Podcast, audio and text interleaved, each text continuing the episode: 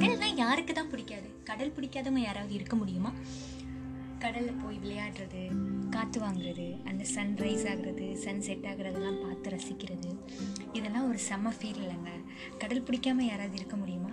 அந்த கடலை வச்சும் இங்கே ஒரு படைப்பு இருக்குது படைப்புன்னு சொல்ல முடியாது. அந்த கடலை ஒவ்வொரு மனிதர்களும் எந்த விதமான கோணத்தில் பார்க்குறாங்க?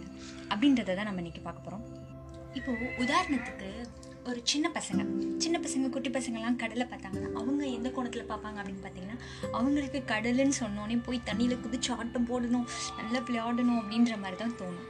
ஸோ அதை வச்சே ஒன்று இருக்குது ஒரு சின்ன பையன் கடலில் போய் விளாண்டுட்டுருக்கான் அவன் விளாண்டுட்டு இருக்கும்போதே அவனோட ஸ்லிப்பர் வந்து காணாமல் போயிடுது தொலைஞ்சு போயிடுது எப்படின்னா கடல்லாம் தெரியும் தானே அலை வரும் போகும்.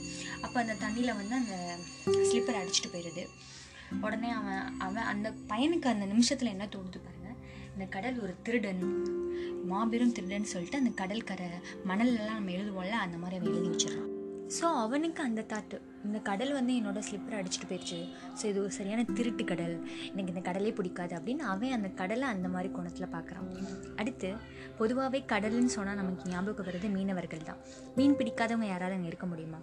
ஸோ அந்த மாதிரி அன்றைக்கி வந்து ஒரு மீனவர் வந்து மீன் பிடிக்க போயிருக்காரு. அவர் நினச்சதை விட அதிகமான மீன் கிடச்சிருக்கு. அப்போ அவர் என்ன தெரியுமா எழுதியிருக்காரு? ஒரு அழகான வார்த்தை எழுதியிருக்காரு. கடல் ஒரு கொடையாளின்னு எழுதியிருக்காரு. ஸோ அதையும் அதே மணலில் தான் எழுதுறாரு. ஸோ அவர் பார்வையில் கடல் வந்து ஒரு கொடையாளியாக தெரிஞ்சிருக்கு. ஸோ அந்த மீனவருக்கு வந்து கடல் வந்து ஒரு கொடையாளியாக தெரிஞ்சிருக்கு. அதே கடலில் ஒரு பையன் விளாண்டுக்கிட்டு இருக்கான். அதே மாதிரி விளையாண்டுக்கிட்டு இருக்கும்போது அவன் நீந்தி போயிட்டு இருக்கும்போது தெரியாதனமாக உள்ளே விழுந்து இறந்து போயிடுறான். உடனே அந்த பையன் மேலே இருக்க பாசத்தினால அவங்க அம்மா வந்து அந்த கடல் எழுதுகிறாங்க இந்த கடல் வந்து ஒரு கொலையாளி எல்லா மக்களையும் கொன்று குவிக்குது அப்படின்னு சொல்லிட்டு அதே மணலில் எழுதுகிறாங்க ஸோ அவங்களோட கோணத்தில் அந்த கடல் வந்து ஒரு கொலையாளியாக தெரிகிறது. ஆமாம் தானே அந்த கோணத்தில் அவங்களுக்கு எப்படி தெரிகிறதுனா அந்த கடலில் என்னோட பையன் வந்து அந்த கடலில் இறந்துட்டான். அப்போ நீ தான் கொண்டுட்ட. அந்த கடல் தான் அவங்கள பொறுத்தளவு ஒரு கொலையாளி.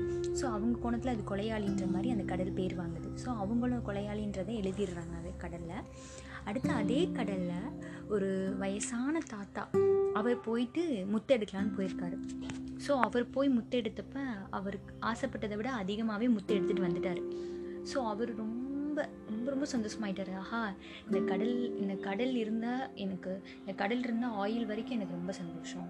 ஏன்னா இந்த கடல் மூலமாக தான் எனக்கு முத்து கிடச்சிருக்கு. ஸோ எனக்கு இந்த கடல் ரொம்ப பிடிச்சிருக்கு அப்படின்ற மாதிரி அவர் எழுதியிருக்காரு. இந்த கடல் மட்டும் இருந்துச்சுனாலே போதும்ப்பா நான் ரொம்ப சந்தோஷமாக இருப்பேன் ஆயில் இருக்க வரைக்கும் அப்படின்ற மாதிரி அவர் எழுதியிருக்காரு. ஸோ அவரோட கோணத்தில் அந்த கடல் வந்து ரொம்ப ஒரு அழகான விஷயமா இருந்திருக்கு. ஸோ இப்படி ஒவ்வொரு மனிதர்களும் இந்த க கடலுங்கிற ஒரு வார்த்தையை வச்சு கடலுங்கிற ஒரு விஷயத்தவே எவ்வளோ விதமாக எவ்வளோ கோணத்தில் பார்க்குறாங்க இல்லையா? அந்த மாதிரி தாங்க நம்ம பார்வையும். நம்ம பார்க்குற விதத்தில் தான் இருக்குது இப்போ நம்ம பஸ்ஸில் போயிட்டுருக்கோம்னு வச்சுக்கோங்களேன். பஸ்ஸில் போயிட்டுருப்போம் அங்கே ஒரு சண்டை நடந்துகிட்ருக்கோம் அதில் ஒருத்தர் ரொம்ப ஹைப்பாக கத்திட்டுருப்பாரு. ஆனால் நம்ம பார்க்குறவங்களுக்கு என்ன தெரியும்? என்னடா இப்படி கத்துறாரு? ரோட்டில் எப்படி கத்துணுன்னு கூட தெரியாதா? என்னடா இப்படி பிஹேவ் பண்ணுறாரு நம்ம சொல்லுவோம்.